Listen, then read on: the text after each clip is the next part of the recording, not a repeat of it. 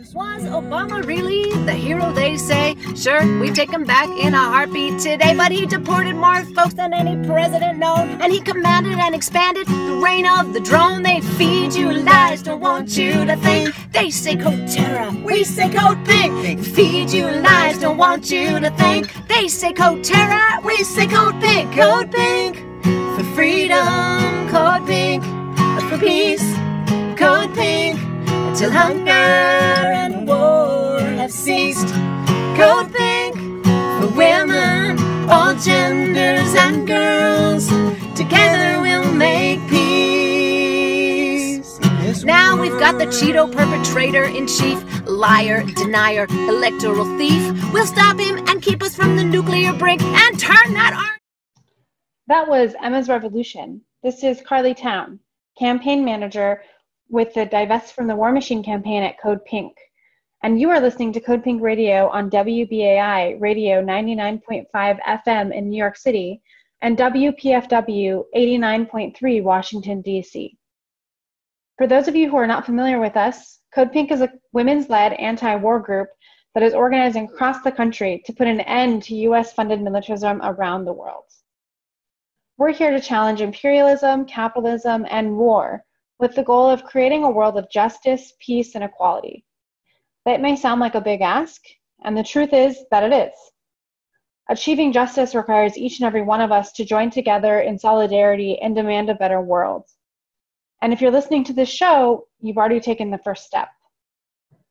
Today's show is dedicated to talking more about how the anti war movement and peace activists can stand in solidarity with activists who are working to demilitarize and defund the police.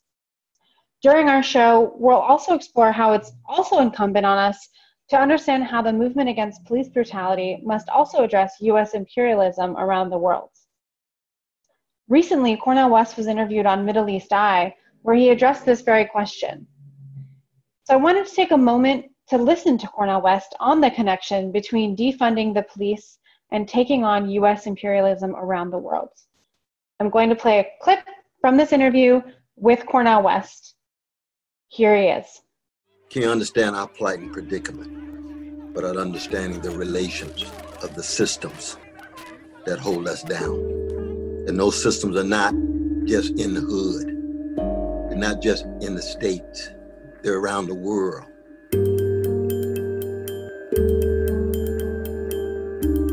What we have to do is to recognize at that funeral, Brother George Floyd, those tears are flowing.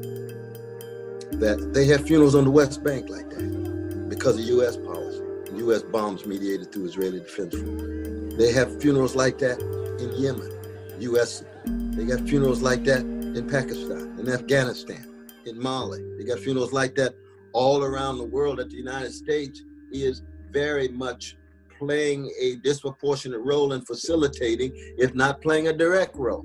It's amazing to see Brother Barack Obama out there acting like he's part of the vanguard and struggling against police power when Black Lives Matter emerged under his administration with his black attorney general, with his black homeland security. See, but he helped militarize those police departments. He helped generate the levels of poverty when he bailed out the Wall Street criminals, you see. And we haven't even got the foreign policy yet in terms of dropping bombs on innocent brothers and sisters in, in, in different parts of the world, especially in the Middle East and Asia. We haven't even gotten to uh, the killing of innocent Palestinian brothers and sisters with, with, with U.S. supported uh, Israeli defense forces. It's like asking Palestinian brothers and sisters, let's just talk about the plight and predicament of Palestinians without talking about U.S. imperial policies. You can't do it if you really love Palestinians. I say the same thing about my Jewish brothers and sisters. They catching hell in France. They catching hell in Russia. They catching hell in various parts. Anti-Jewish sentiment goes hand in hand as well with other systems. If you really want black people to be free, and I do, black people will never be free under a system of predatory capitalism. It will never be, we, we will never be free under a system with empirical tentacles will never be free with Pentagon elites running amok with militaristic policies and killing people in Latin America and Caribbean and so forth. So, no, no, no. We got to be honest in terms of what freedom is all about. And we got to be honest in terms of what we are up against.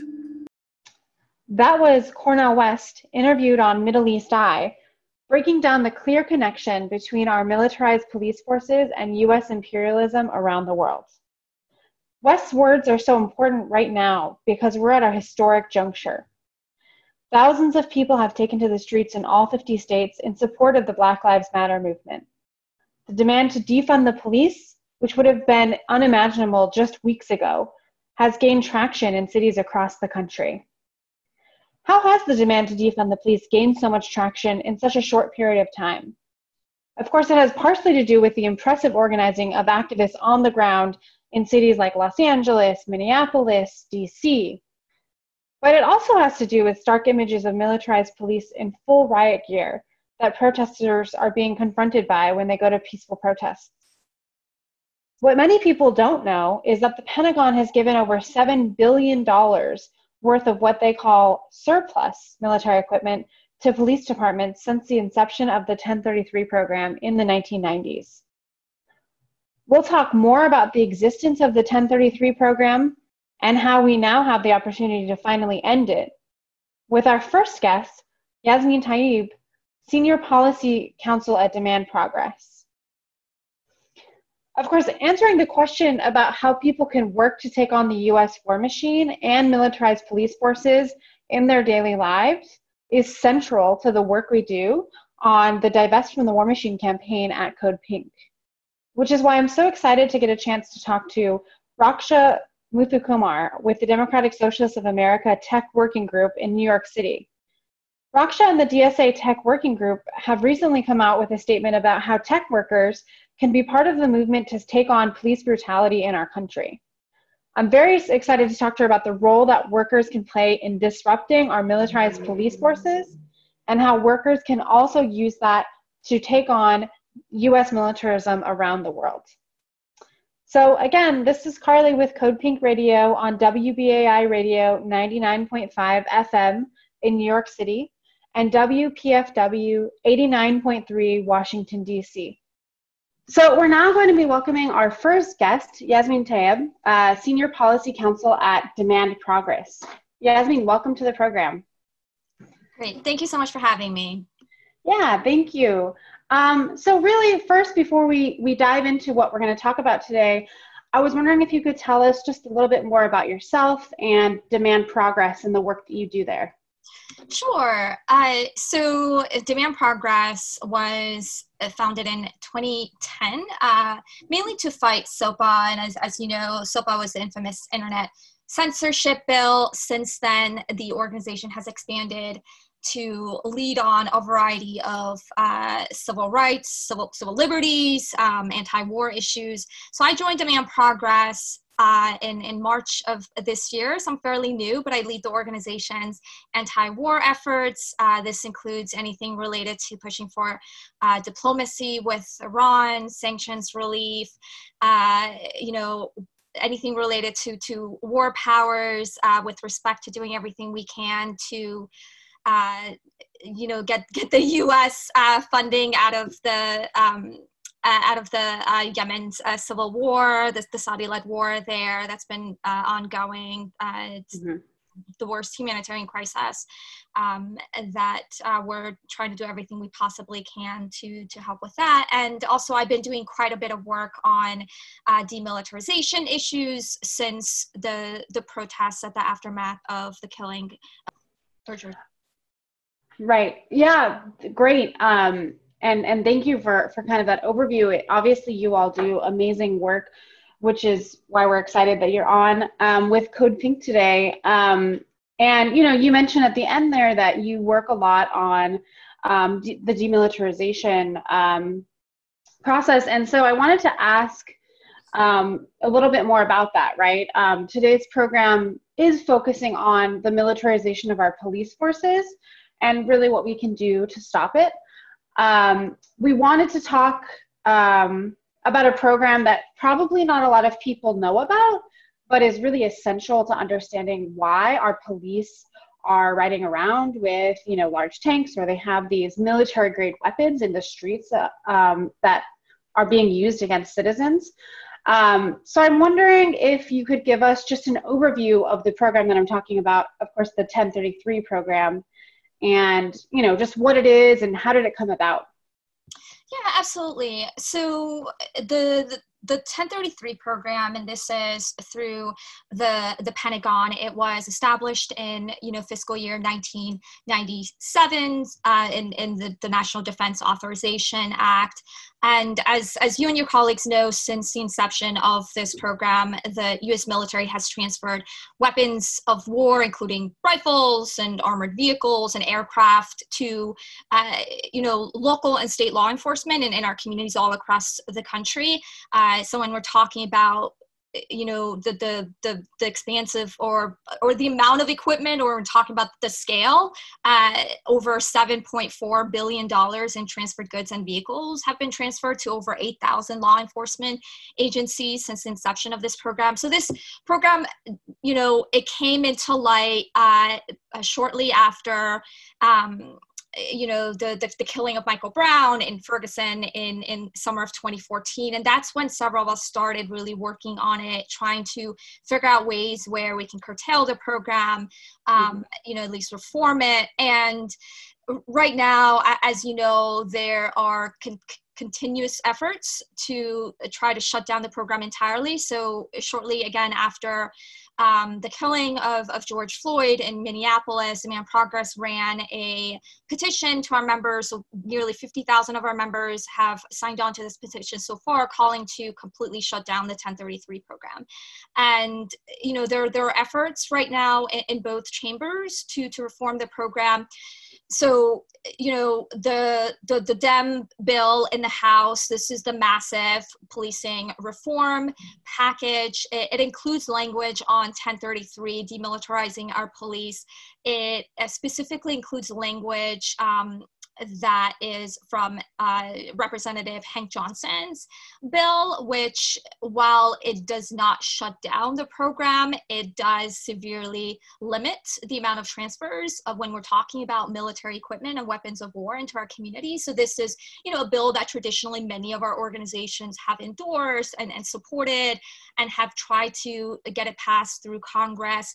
Right now, uh, however, as, as you likely saw, you know, our communities and, and, and advocates, national civil rights organizations that have been really leading on this fight, they're completely fed up um, and you know our asks in that massive um, coalition letter that more than 400 of our organizations signed on to that went to the Hill that weekend when the protests first started. The letter was led by the leadership conference. In it, you know, one of our asks was for the 1033 program to be completely shut down, and um, you know we're, we're doing our best to to get that language uh, during markup right now that's that's happening uh, today in in house judiciary to strengthen the 1033 language in the um, police and reform package mm-hmm. we are uh, as you know um, representative uh, nydia velazquez of new york has just introduced legislation that would completely shut down the program. And our organization, in addition to uh, a couple dozen other advocacy groups, have endorsed the bill. Uh, we've been doing what we can to generate more support for the legislation. Mm-hmm. Um, and yeah and you know different ways that uh, your listeners for instance it could help out with that is to encourage their you know house member to co-sponsor representative Velazquez's 1033 repeal bill and you know the more we can get um, specifically dems on this bill to show mm-hmm. that this is what our party is calling for i think mm-hmm. is incredibly important and i think we need to do everything we possibly can to to continue to push to to end this program once and for all. That's great news yeah. So it sounds like you know um, there are a couple of different um, avenues um, in congress right now to if not um, curtail the program completely eliminate it. And of course at code pink right we need to we agree that we need to eliminate this program entirely. Um, in in Representative Velazquez's um, dear colleague letter to Congress, She cited one study which indicates that the possession of 1033 hardware increases the likelihood of violence in communities. She also cited other research which says that areas receiving military equipment are more likely to see officers resort to violence. Um, and she even said even be more likely to kill pets right um, so these are some of the things maybe that people can emphasize when they're reaching out to um, their local representatives about why they want to end this program um, that sounds great so if people wanted to reach out to their local representatives um, how can they do that for on demand progress yeah, so um, you can go on our website, demandprogress.org. Um, we do have the 1033 petition running. We're also going to be running action alerts, um, hopefully starting probably at the end of this week or early next week uh, for, for both House and Senate versions. So uh, and I'm, you know, just to, give a quick overview of, of what's happening. Um, so, uh, so in the Senate, the uh, there's there, the National Defense Authorization Act is coming to the floor next week. So Senator Schatz, for example, has a 1033 amendment that, uh, while it doesn't call to shut down the program, it's it's similar to Representative Hank Johnson's original um, a 1033 bill, and it would really uh, help in terms of uh, you know making sure that we do what we can to demilitarize uh, local state police uh, all the equipment that you're seeing right now uh, in our communities again the armored vehicles uh, even the transfer of, of tear gas um, the weapons of war all of that would be restricted um, in, in terms of transfers to jurisdictions under senator schatz's bill as well. So we're hoping and we're you know one part of our action alert is going to be calling on our members to insist that um, we get a vote on that amendment. Uh, essentially, you know, that's it's up to McConnell, um, and you know, we are doing what we can, and, and hopefully if, if we can get a vote, I, I think that that would be incredibly positive. And moving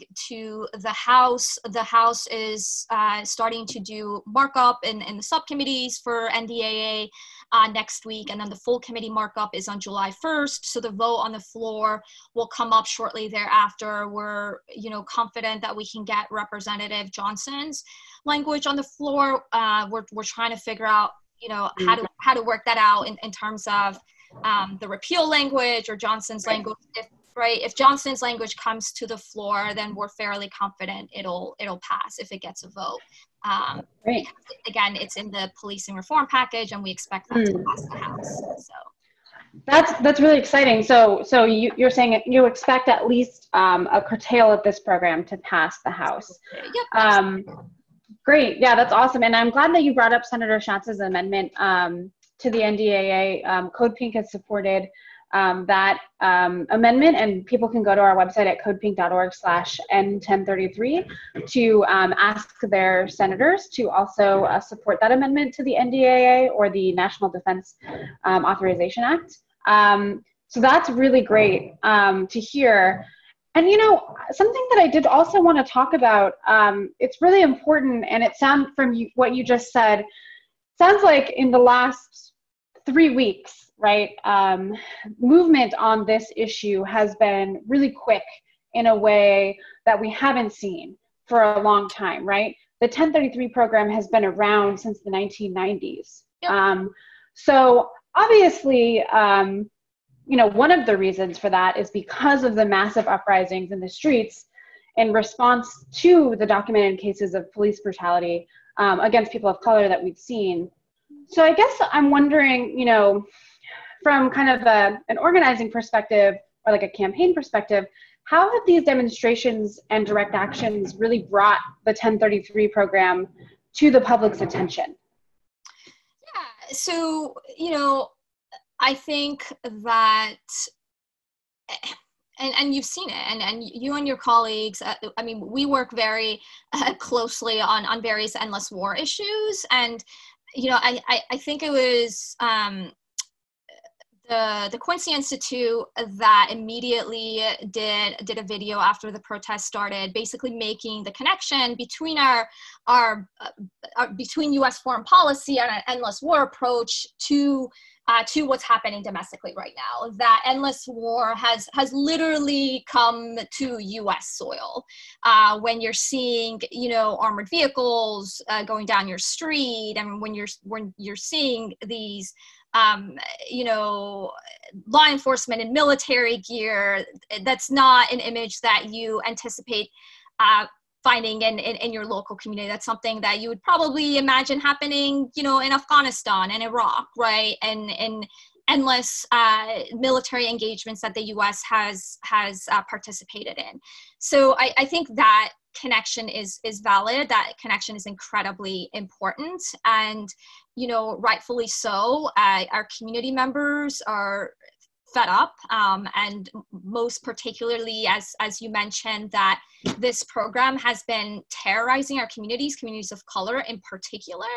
And anytime that we're seeing you know uh, police violence instigated against uh, you know black men and black women. And when you see protesters and, and demonstrators uh, fighting back and, and, and really demanding justice and accountability this is the response we've been getting from from the federal government. It's it's unacceptable and you know as again and, and you and your colleagues have been working on this for for a long time but we're we're simply fed up. And that's why many of our organizations are our ask on this was this program needs to be shut down immediately. No you know we're done with trying to make reforms. There's been absolutely zero change uh, in this program since uh, the Ferguson protests, since Michael Brown was was gunned down in 2014, which is when many of our organizations started really lobbying Congress.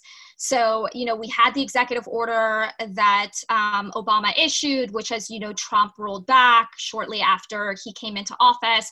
So, so nothing has changed. And I think it's fair that there are advocates that are connecting the issues of calling to defund the police and, and you know, connecting this with the militarization uh, of, of, of police forces in our communities. And I, I think that's, that's justifiable. Yeah, thank you for that. I'm glad you brought that up, right? This connection between demilitarizing our police forces and defunding our police forces. Um, I think a lot of people, um, like you said earlier, were really struck by the image of seeing images of seeing, um, you know, heavily armed police that looked more like members of the military walking around, say, downtown Los Angeles, where I live. Um, and I think something that you brought up was, you know, this is something that people expect to see um, in another place, not in the United States, right? A place where the United States is currently occupying, a place where the United States has sent military forces. Um, and I think it's really important for people to um, recognize that image, recognize how disturbing and um, really frightening seeing those people um, is. And at Code Pink, right, we also want to make the connection between that image, that feeling of seeing military style weapons in our backyard, um, to also defunding the Pentagon, right? Because it's not just, it, it, it's not a problem that, um, you know, we see the militarization of, of our police just because it's a, there, it, these, this violence is happening against United States citizens, right? It's also a problem that our military has these kinds of weapons and are using them on people around the world, right? Um, so I just wanted to mention, you know, we're excited that um, Representative Barbara Lee has introduced a resolution in the House to actually defund the Pentagon by up to $350 billion, which I'm sure a lot of people listening know is historic and very exciting because we could be using that money to invest in our communities, um, not to continue to um, criminalize and police particularly communities of color um, in the United States, but also around the world, right? No, absolutely. And our organization was proud to uh, co-sponsor her res- or endorse her resolution. Absolutely. That's that's fantastic, right? And and you know, um, I just um, wanted to say, really thank you for coming on the program because I think this is a really uh, a time when a lot of things are moving. Um, a lot of um, opposition to the 1033 program or opposition to the Pentagon budget um, is happening much quicker than I think a lot of people who have been in this movement for a while um, anticipated, right? Um, so I think it really goes to show that when people show up in the streets, people do direct action and they really um, make their voices heard, change can happen much quicker than we're than we're used to. Um, so I did want to end um, by just asking you, you know, is there any way that people can learn more about the really great work that Demand Progress is doing? Um, anything in particular people should be going to your website to sign on to? Yeah, so um, so this would be a, a great campaign to, to engage with us on and demandprogress.org is uh, the website sign up for for updates and you know you'll be looped in on various actions uh, related to this and uh, broadly our, our work on anti-war issues as well. Great. And so they can just go to demandprogress.org yes. Yeah. Fantastic. Fantastic. Thank you so much for your time today um, yasmin. Um, I really appreciate it. I really encourage people to go to that website um, and find out more about some of the work that they're doing. Also encourage people to go to codepink.org slash um, N1033 to um, help reach out to your Congress people to really um, ask them to stop, um, to, to support bills to end this, this program, the 1033 program. Um, so we'll now be taking a short musical break. And when we come back, we'll welcome our next guest, uh, Raksha Muthukumar with the Democratic Socialists of America Tech Working Group. So thank you so much, Yasmin. Thank you.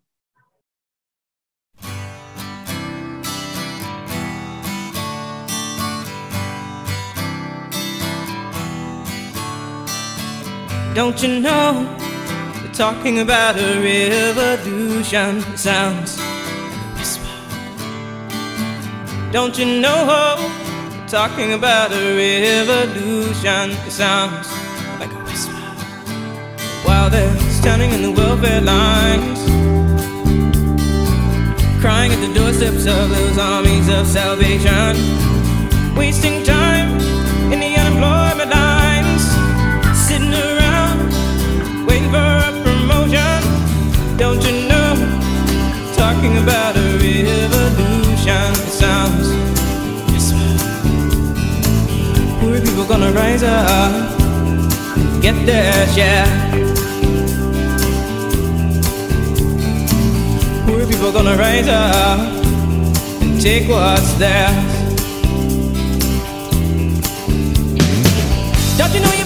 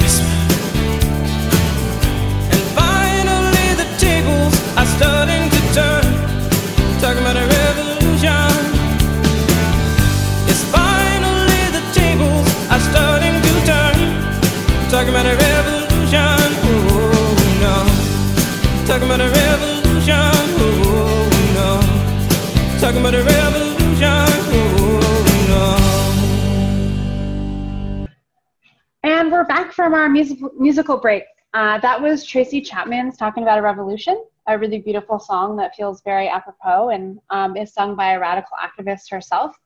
Again, this is Carley, and you're listening to Code Pink Radio on WBAI Radio 99.5 FM in New York City and WPFW 89.3 Washington, D.C. We're now going to be ta- welcoming our second guest, Raksha Muthukumar, who is on our organ- who is on the organizing committee of the New York City Democratic Socialists of America Tech Working Group. Uh, Raksha, welcome to the program. Hey, Carley, thank you so much for having me. Yeah, thank you for joining us. I'm really excited to talk to you today. Um, so before we get into um, this really interesting conversation, I'm wondering, Raksha, if you could just introduce yourself and also um, the DSA New York City Tech Working Group for people. Yeah, sure. Okay, so I'm Raksha. I use she, her pronouns. Um, my background personally is in queer and feminist organizing, and then I started working in the tech industry. So I became really concerned and passionate about how the tech industry interacts with like human rights and surveillance and just what our future in this intersection is. Um, and I do a lot of that work through the Tech Action Group, which is a working group of the New York chapter of DSA. So we focus on basically tech related issues. We just set our priorities for this year, and our group is really interested in working on policy platforms with DSA candidates to push progressive tech policy. We're interested in helping workers organize in the tech industry. Um, so that's labor organizing or helping workers organize around issues and just supporting those campaigns. And um, we do a lot of outreach and education, just kind of bridging the divide between people understanding what progressive tech policy even is and what that can look like in their day to day lives. That's awesome. That's that's really exciting um, to hear all of the different kind of avenues that you all are working on um, within the kind of tech industry. Um, and you know, one reason I'm really excited to have you all on the program today is because I wanted to get a chance to talk to you um, more about some of the work you all are doing um, as tech workers and as socialists who um, support defunding the police. Right. so there's a really powerful photo circulating of the, uh, I think some members of the tech working group uh, who were holding a banner that said, defund, disarm, and dismantle the police um, at a protest against police brutality in New York City. So I'm wondering if you can walk us through why, as tech workers and as socialists, you see defunding the police as an important part of your struggle. Yeah, absolutely. Um, so I will start by saying that our organization, both as DSA and as tech workers, are not the leaders of this movement. We take our cues from Black organizers, Black women, Black trans folks, and um, our role is more supporting that movement and being in solidarity.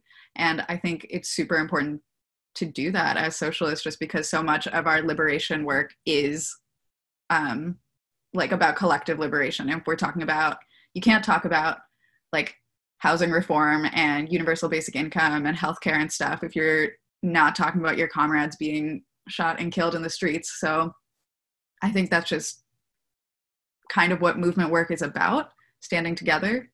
But specifically as tech workers, um, there is a direct tie in between our work and the police state that we need to take direct responsibility for.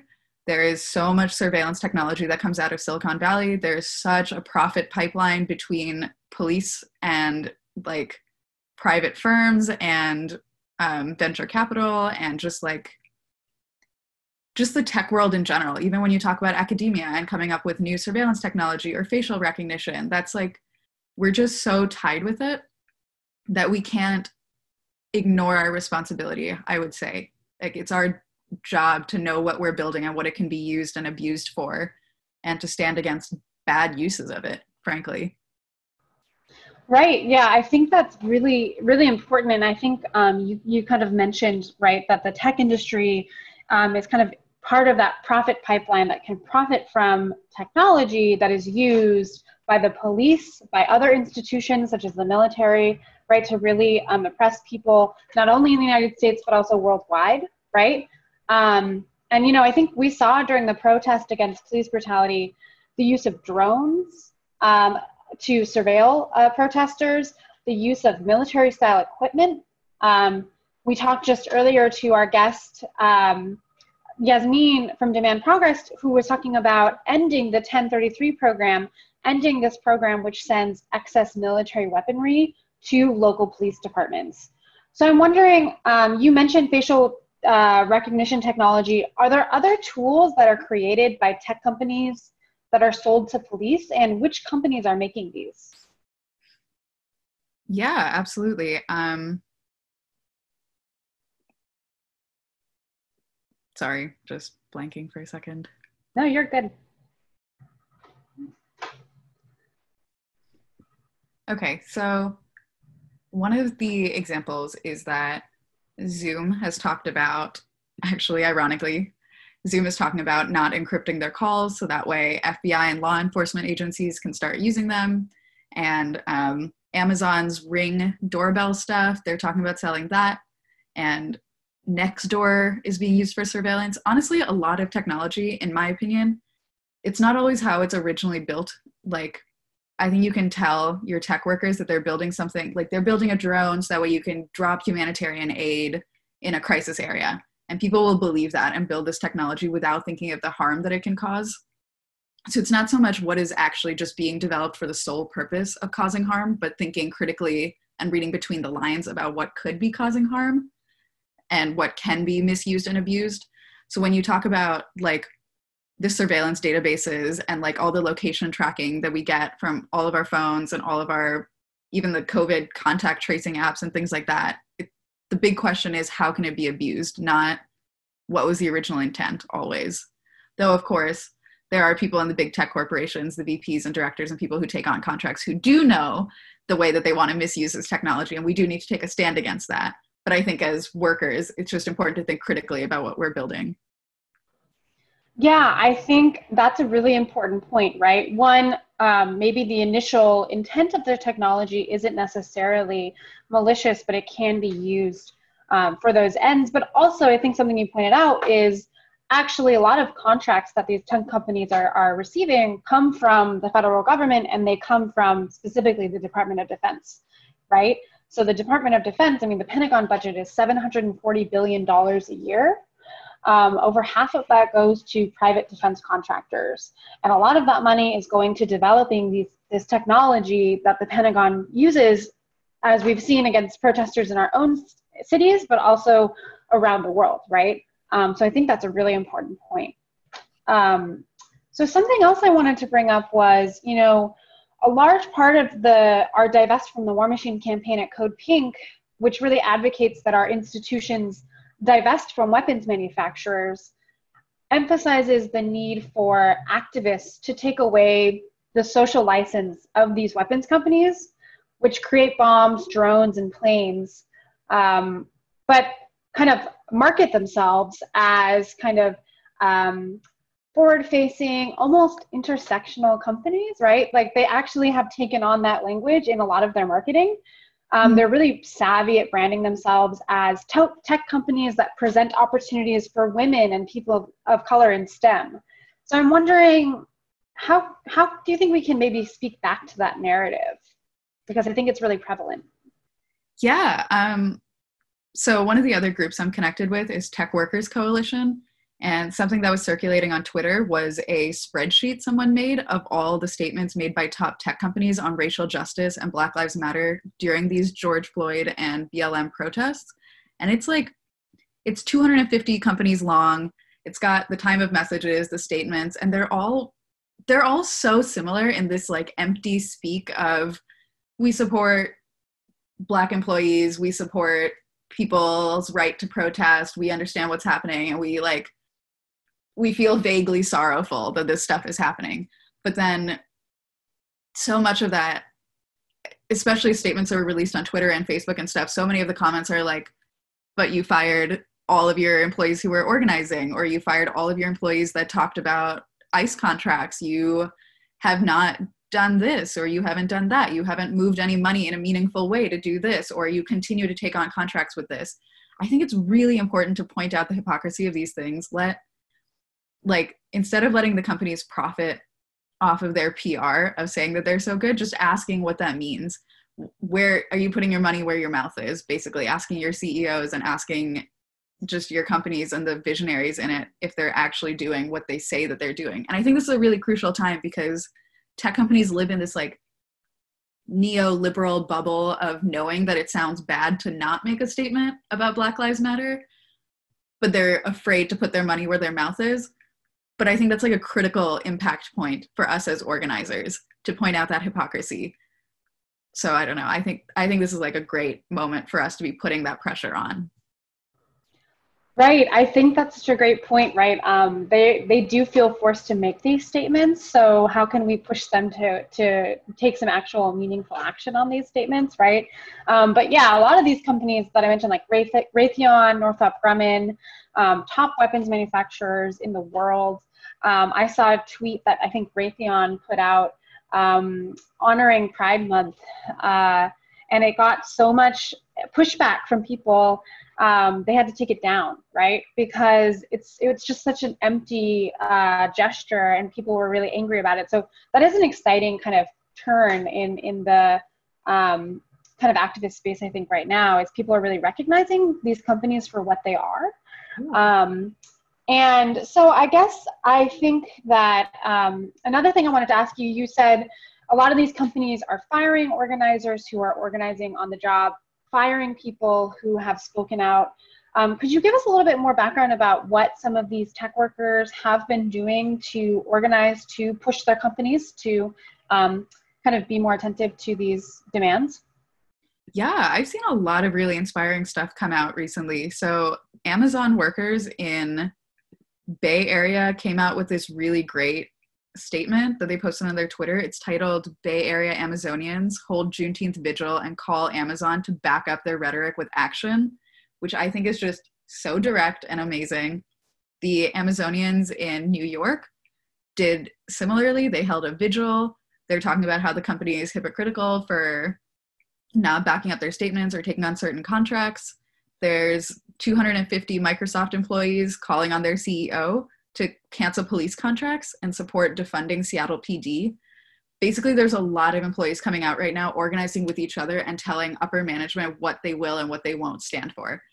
And I think it's working. Like, these companies now realize that it's not just external buyers who now have opinions on the companies, but also their internal hiring pool and their own retention.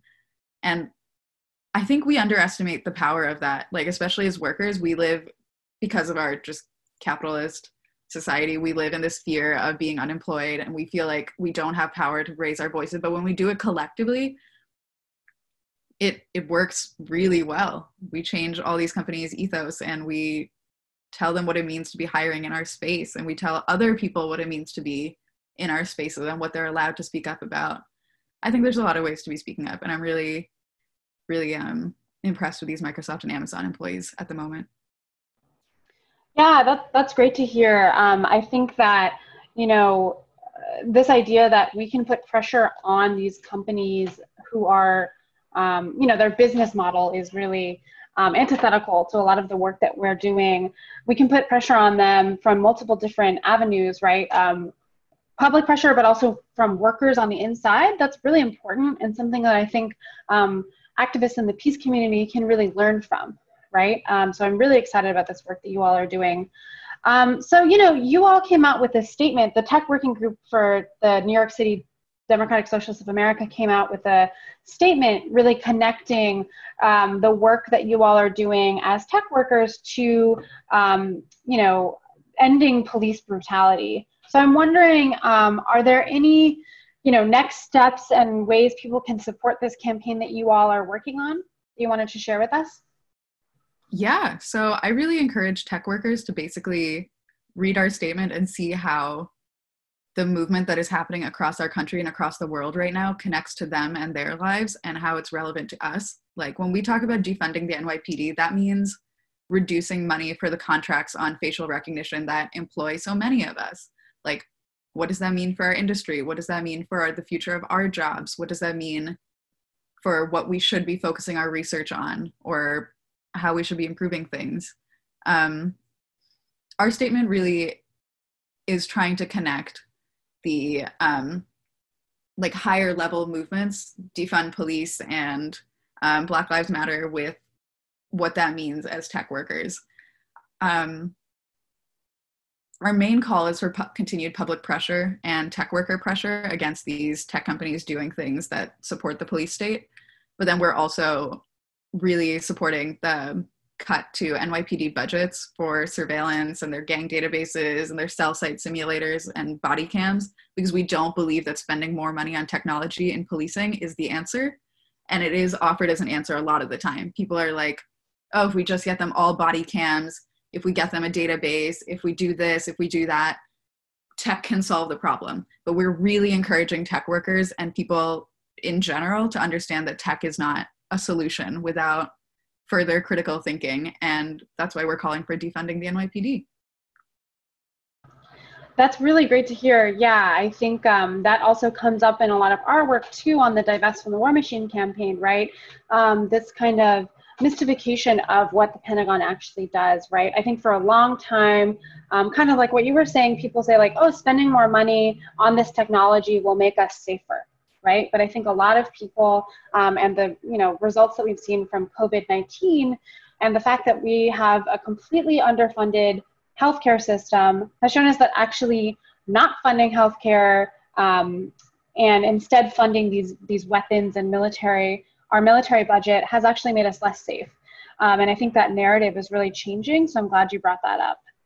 Um, so thank you, uh, Raksha, for, for joining us today. Is there anything else you wanted to add? Um, any other ways that people can uh, get involved or can stay in contact with you all in, in New York City? Yeah, I really encourage tech workers in both New York and the Bay Area to get involved with either Tech Workers Coalition or Tech Action in New York and continue to get plugged in with how you can, as a worker and as somebody who knows about technology, continue to push progressive policy and movements. Fantastic. Well, thank you so much for your time today.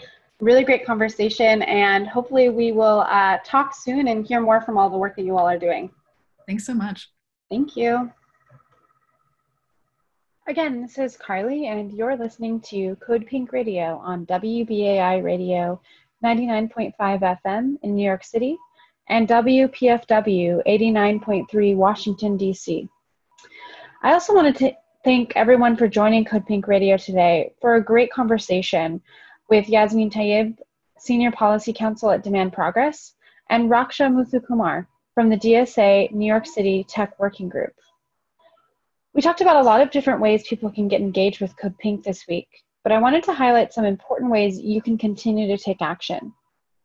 My conversation with Yasmin really highlighted the need to end the 1033 program, which sends quote unquote surplus military weapons to police departments around the country.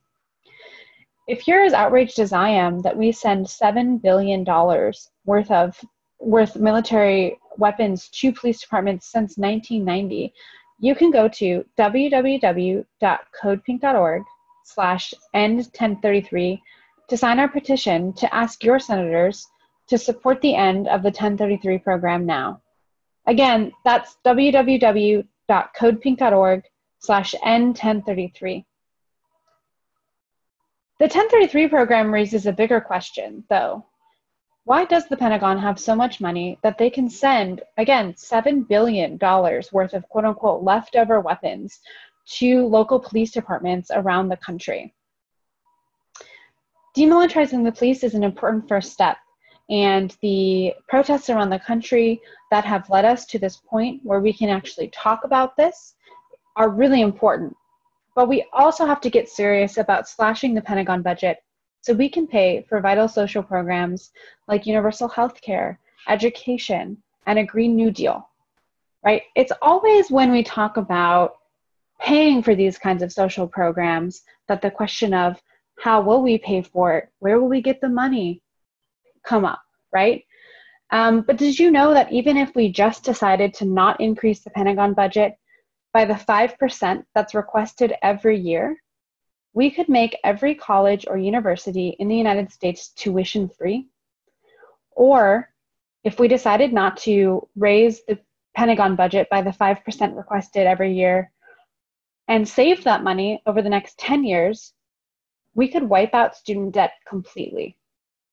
So when people ask those questions about how will we pay for it, where will we get the money, our answer now is we need to cut the Pentagon budget which is why we need to support historic legislation that Barbara Lee, Pramila Jayapal, Alexandria Ocasio Cortez, Ilhan Omar, and Ayanna Pressley introduced in the House last week, which again would cut the Pentagon budget by $350 billion. That's a little bit less than half of the annual Pentagon budget. Can you imagine what we could do if we saved $350 billion every year? If you agree that we need to slash the Pentagon budget and invest in programs like universal health care, you can contact your representative and ask them to support the bill by going to www.codepink.org slash defund the Pentagon. Again, that's www.codepink.org slash defund the Pentagon. Once you sign the petition, you'll also have the opportunity to reach out directly to your congressional representative using the Capitol switchboard. It's so important that your representative gets a chance to hear from their constituents on this because this is such a historic opportunity to cut the Pentagon budget and invest in our communities. Telling them why you support this goes a long way in making sure that this bill can be passed. Finally, in important and developing news, on May 19th, the Biden campaign released a statement of support for Israel in which he promised to continue attacking the nonviolent boycott, divestment, and sanctions movement, and bragged about having increased military assistance to Israel at the end of Barack Obama's term as president. So, Code Pink, along with over 100 progressive, anti war, and faith based US organizations, sent a letter to the Biden and Trump campaigns for a fair and just foreign policy regarding Israel and Palestinian rights. We want to send a strong message to the Biden and Trump campaigns that the American people don't want to send more and more military aid to Israel every year. You can go to codepink.org slash dear Joe Biden to sign the letter demanding that the Biden and Trump campaigns adopt a principled foreign policy for Israel and Palestinian rights and to send a clear message again that we can't afford to send more and more military aid to Israel every year. So you can go to codepink.org slash dear Joe Biden to sign that letter. Other than that, that about wraps up our program for today. Remember, you can always go to codepink.org slash divest to learn more about how you can get involved in our Divest from the War Machine campaign by urging your city, your school, your representatives to divest from war.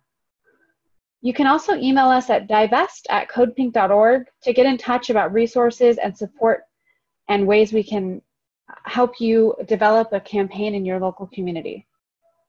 Again, this is Carley with Code Pink Radio on WBAI Radio 99.5 FM in New York City and WPFW 89.3 Washington, D.C. Until next time, peace.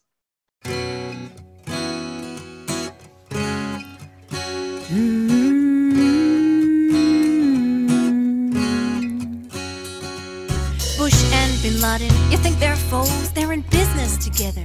Danny Bush knows the Carlyle Group since years before been raking in billions and itching for more. It's blood for oil, we know there's a link.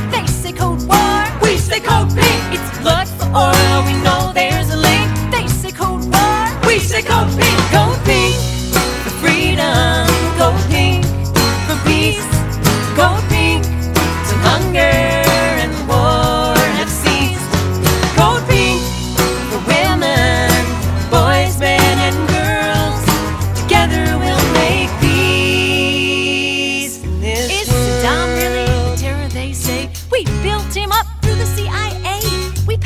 we trained him to be our man. When our enemy was not Iraq but Iran, they feed you lies, don't want you to think. They say code terror, we say code pink. They feed you lies, don't want you to think. They say code terror,